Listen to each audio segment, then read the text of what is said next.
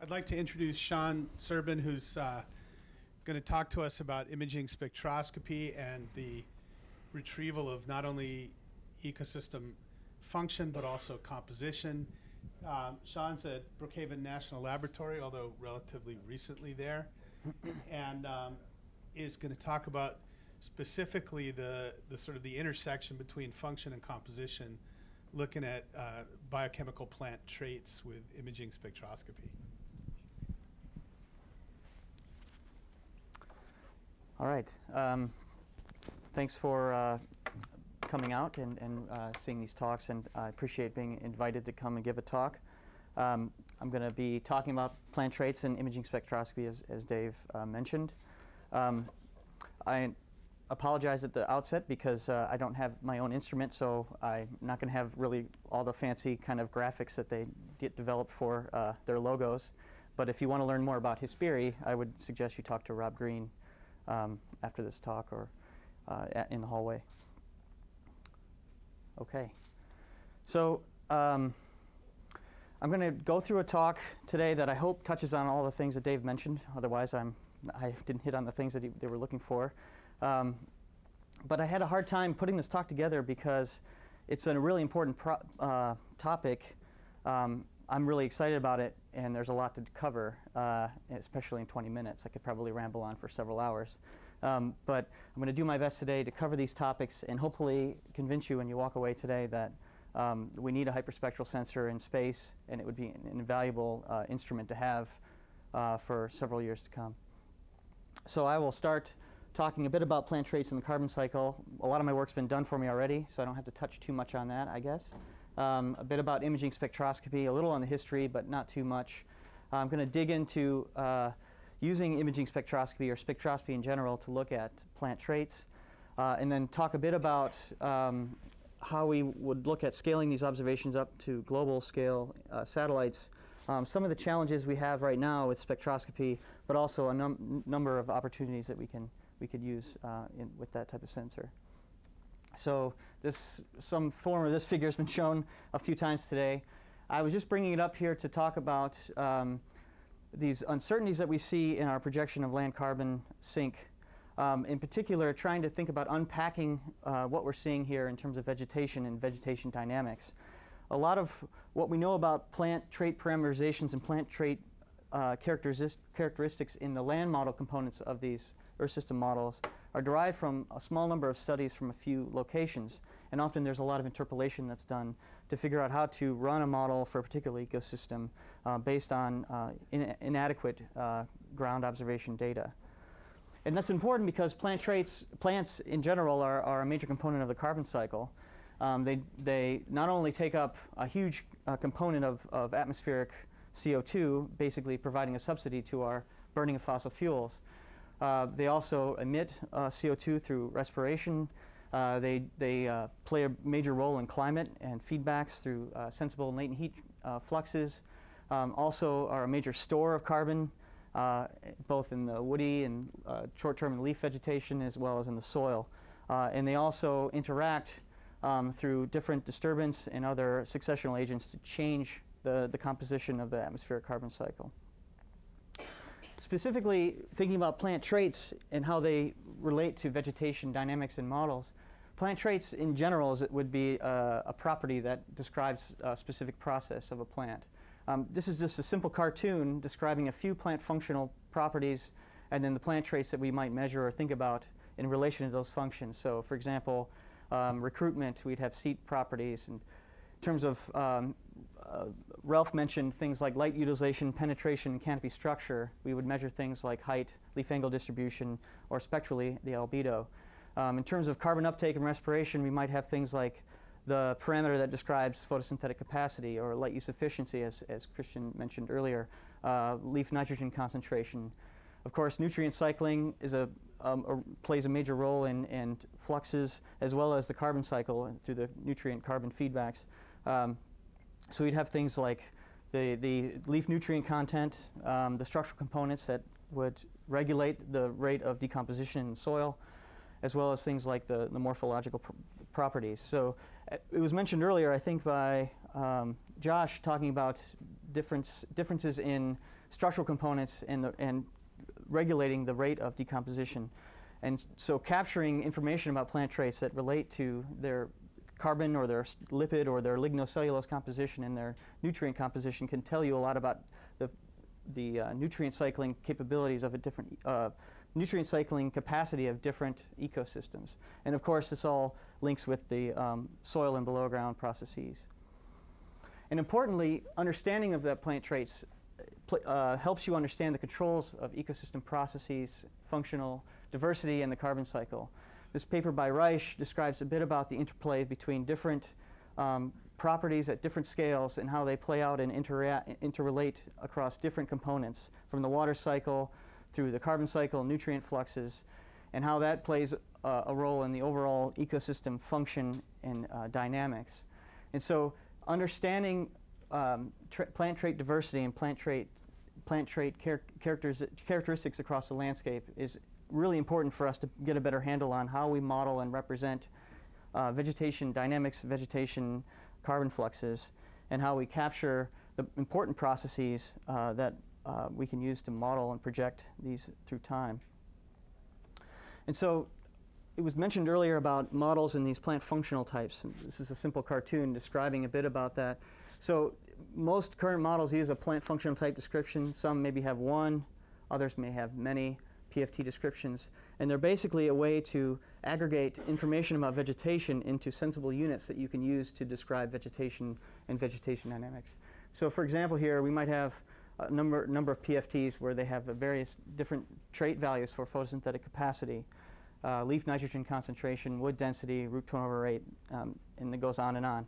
And so, what this means is that there are different functional groupings of different species with, that have uh, interact, interact, in, interact in the models and have different competitive abilities that will you use to describe how an ecosystem will respond to climate, how it'll uh, change through succession, and how it'll react to different disturbance agents.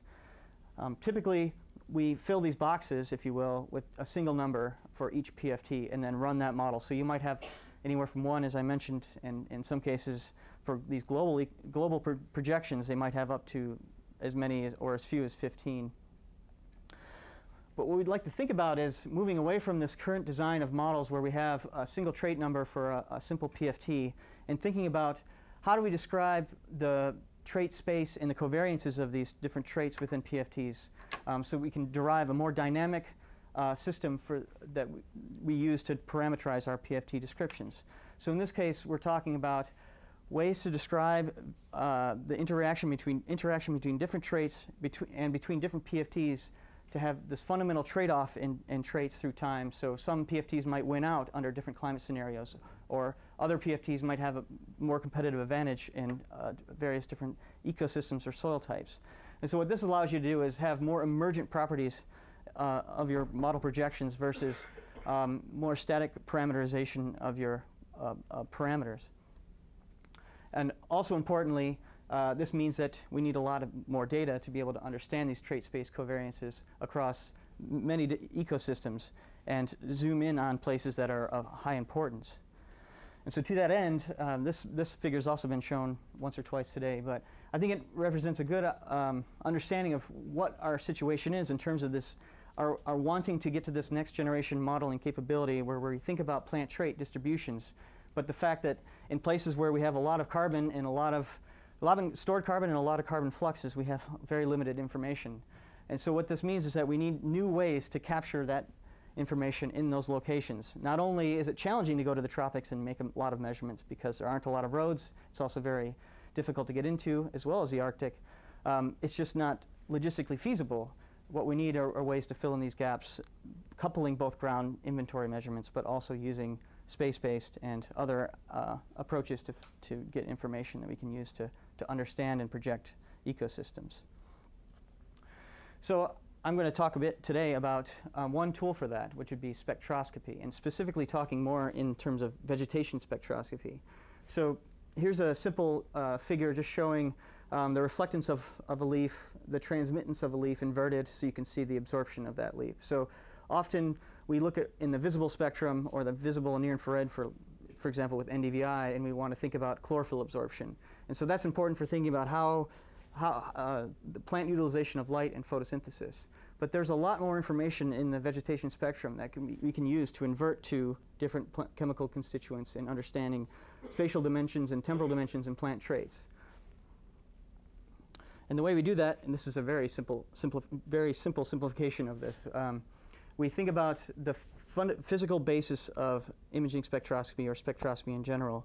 And basically, within um, a material like a leaf, there are numerous different um, molecules and, and chemical bonds, and they interact with light in different ways.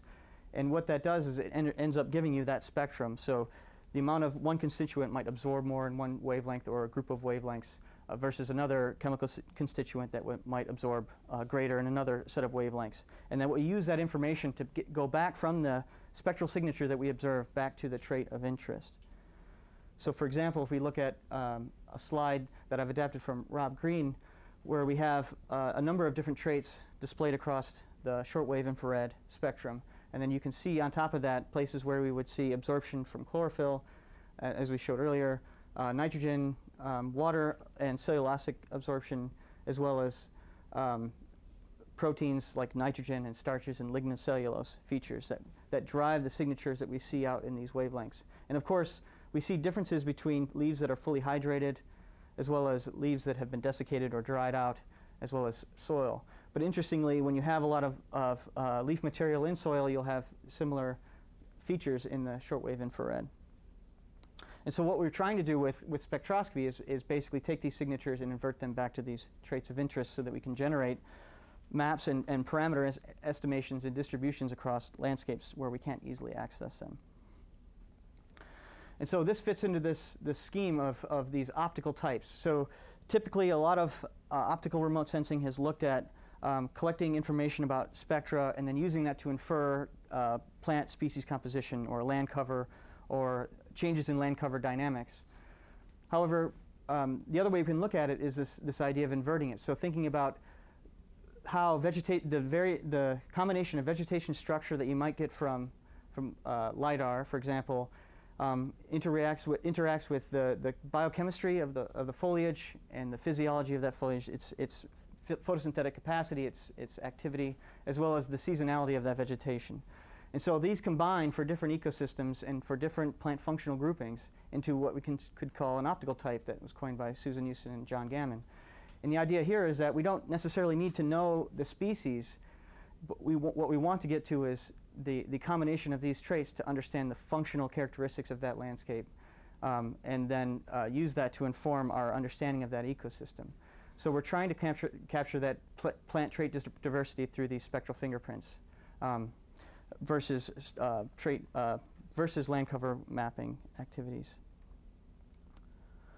So what is imaging spectroscopy? And this is uh, one of two slides that I have u- to, use to describe what imaging spectroscopy is. So I apologize, but uh, with only 20 minutes, it's the best I can do. Um, but basically, this the slide from Rob Green is describing how you use a basic a number of different spectrometers aligned in parallel to, to fly over an ecosystem or a landscape or observe a landscape, and it converts that uh, landscape into a, what's called an image cube. And within that image cube, you have a number of spectra that are def- identified for each um, uh, feature on the landscape. So basically, if anyone's ever used a field spectrometer, you've measured this before. You're measuring the spectrum of that material.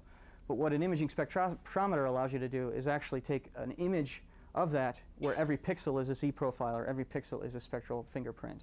And what that does is allow it gives you a powerful opportunity to to, to, bu- to build maps and, and uh, landscape characterization of different materials. And in terms of vegetation, characterize the, the vegetation patternings alo- across an ecosystem. So here's an example from some work from Wisconsin. Here's the hyperspectral image cube um, we derive from the AVIRIS sensor flown on the ER2 platform, one of the one of two platforms that AVIRIS currently, currently flies. And you can see the, the Z profiles of vegetation spectra der- derived from this image cube. And then we're going to use this information to relate back to traits that describe that vegetation. So this is by no means new. Um, Carol Wessman was looking at doing this back in the 1980s using the, origi- the precursor to AVIRIS called AIS. And she was able to find for um, a similar place, similar location in Wisconsin, Black Hawk Island, that um, using the AIS spectra, she was able to predict um, canopy lignin content. So, uh, uh, a major property that describes the decomp- decomposability of vegetation. Um, she was able to see that in 1988. Um, in subsequent years, lots of work has come out of various different groups, uh, including the New Hampshire group. And here's a paper by Marie-Louise Smith, uh, where they showed the ability to basically capture bulk canopy nitrogen for a East Coast, uh, for a region in the East Coast, using the the successor AVIRIS, um, and build uh, a canopy N map, which was one of the first. Um, examples of doing this uh, over a large scale. And in later studies, they actually used this information to, deri- to drive an ecosystem model, PNET, to understand the variability in NPP based on observations of, of one of the major components that, uh, in that model, canopy nitrogen. So how, how exactly do we do we do these relation? How do we build these maps? How do we link ground data to imaging spectroscopy data? Well, like many other uh, airborne or, or uh, satellite-based uh, remote sensing techniques, we need to get some in situ data. Um, typically, what we do is we measure uh, the vegetation structure and demography, much like other sensors, optical properties, shoot leaves down or collect them with pruning poles or use tree climbers, and basically describe the vegetation and capture the, the leaf foliar chemistry. We're going to use some form of, of scaling that up. This is a pretty complicated figure, but I'm just showing it to give you an idea of the number of steps that might be involved in actually trying to scale up um, these measurements to uh, the image scale. So in this case, we have leaf traits, we have imaging data, we do a bunch of corrections, we c- correlate them, or we, and we build our algorithm, algorithms um, with the image data to basically build these trait maps. One of those algorithms would look like this. This is an uh, algorithm for leaf nitrogen concentration. Um, it's using the partial least squares regression approach. It's a pretty consist- common approach these days in uh, hyperspectral remote sensing to decompose the spectral characteristics using all of the spectral information down to a sensible number of components that are you used to explain the covariance between, for example, spectra and leaf nitrogen. So here's an example of, of the observed versus predicted um, for a number of sites, about 167 in the east uh, temperate and boreal forests. Um, here's the coefficient model that we have. Uh, uh, uh overlaid is uh, Mary Martin's um, multi-site study that she did in 2008, giving you some confidence that we're picking up in similar regions using, even though we're using these empirical approaches. And in this case, we used a method that um, could build in a bit of an uncertainty estimate into these predictions. And so that's important because when we, when we build these maps of plant traits, we not only want to know the spatial distribution of these traits, shown here for a, a forest in, in Maryland, um, where on the left we have the species map, and on the right you can see the variation in trait space. Uh, so for leaf mass per area and leaf nitrogen concentration, and here um, this is the Green Ridge River, Green Ridge State Forest, sorry. But on the right, using those in, uh, inversion approaches with uh, building in the uncertainties, we can actually see places where um, we have high predictive ca- uh, capability and places where we have lower predictive capability, where we can target future acquisitions or future data collection. It also is ind- indicative of places where there's been recent forest management that we didn't account for in our model. So it's kind of a way to, a neat way to actually capture changes on the landscape through this approach. But if we want to use this data with, with ecosystem models to inform ecosystem modeling activities, we need to know something about the uncertainties. And of course, um, we can take this information and look at functional characteristics on the lands- landscape, functional diversity. Here's a great paper by Kyla Dahlin and, and, and folks using uh, the Carnegie Airborne Observatory for Jasper Ridge, a pretty famous uh, site that's been used a lot in hyperspectral um, remote sensing papers. And she used um, this site and collected a, uh, numerous trait data to, to build, be able to build this, this map and, under, and look at the landscape the coupling between landscape dynamics and, and plant trait diversity. So, I hope I um, um, have convinced you, at least to this point, that hyperspectral remote sensing is an val- invaluable tool. But I will say that there are numerous, numerous challenges that we face still in using this data. Um, as I mentioned, scaling up is, is fairly complicated. I'd say more so for the tropics, and we're just now getting into that that in, in the NGEE projects, we're trying to get a handle on how, how do we capture um, a pixel that might be composed of 150 different tree species. Um, we, we've had this situation where we've got a lot of great data, but it's from many different locations, from different times, and we really need to standardize our approaches to build generalized algorithms, um, particularly f- when thinking about a space-based mission. Um, we need to think about consistent data workflows, which I think would be a byproduct of a, of a satellite mission. And uh, as I said, we need to be able to understand and propagate uncertainties, I'd say, with this data and any other remote sensing data. On the other hand, um, next generation sensors are, are really advancing the science, particularly AVIRIS Next Gen is a great example of how higher fidelity and more spectral information is, is increasing the capabilities of hyperspectral remote sensing and imaging spectroscopy. I think we have an opportunity to, now that we have uh, fairly good uh, radiative transfer models and more computational power, we have this uh, ability to blend empirical and mechanistic approaches. Um, I'm just going to put a plug in for Alexi's poster that will be here tomorrow uh, on that. Um, we need to, I, I'd say this is both a, a challenge and, a, and a, an opportunity. We have lots of data. We should, we should be um, pooling data and thinking about doing meta analyses and thinking about systems like the NASA funded EcoSIS database. It's, the idea is to pool data and look at retrospective analyses of, of trait data and, and spectra through time, and also coupling of this information with other, inf- uh, like LIDAR and thermal. Um, I think we can utilize uh, unma- unmanned systems and other airborne systems to, to validate and, and help with the scaling question with uh, a sensor like HyspIRI, which will have a 60 meter footprint. And I think it's very important to think about how we're going to use imaging spectroscopy to capture trait information through time. And I'd just say another opportunity is, is going along that global, global relationship capability where we can pool data sets. I think we're at an opportunity now where we've got a lot of information. And here's just an example where we've taken a relationship we developed that I showed you earlier for uh, temperate forests and, and boreal forests and applied it to Brazilian and, and Arctic data. And, and we, we see a capability of actually making these algorithms general across sites. Um, uh, the, we've been showing some capabilities, much like uh, the solar-induced fluorescence, uh, the capability to invert spectral information back down to uh, photosynthetic parameters of interest. So this is some work that's coming out of our HyspIRI work in, in Southern California here is in the Coachella Valley for a couple agricultural sites, capturing that Vcmax parameter I mentioned earlier. And then finally, um, as I mentioned, a, a major opportunity would be to start utilizing remote sensing data such as this to inform our plant functional trait definitions and understanding how we can improve our parameterization in, in earth system, ecosystem and earth system models, as well as for benchmarking. And I'd just end saying that you know the goal would be to do plant traits from space, or as Dave and others have coined, space space truthing um, using hyperspectral data. And that's where I'll end.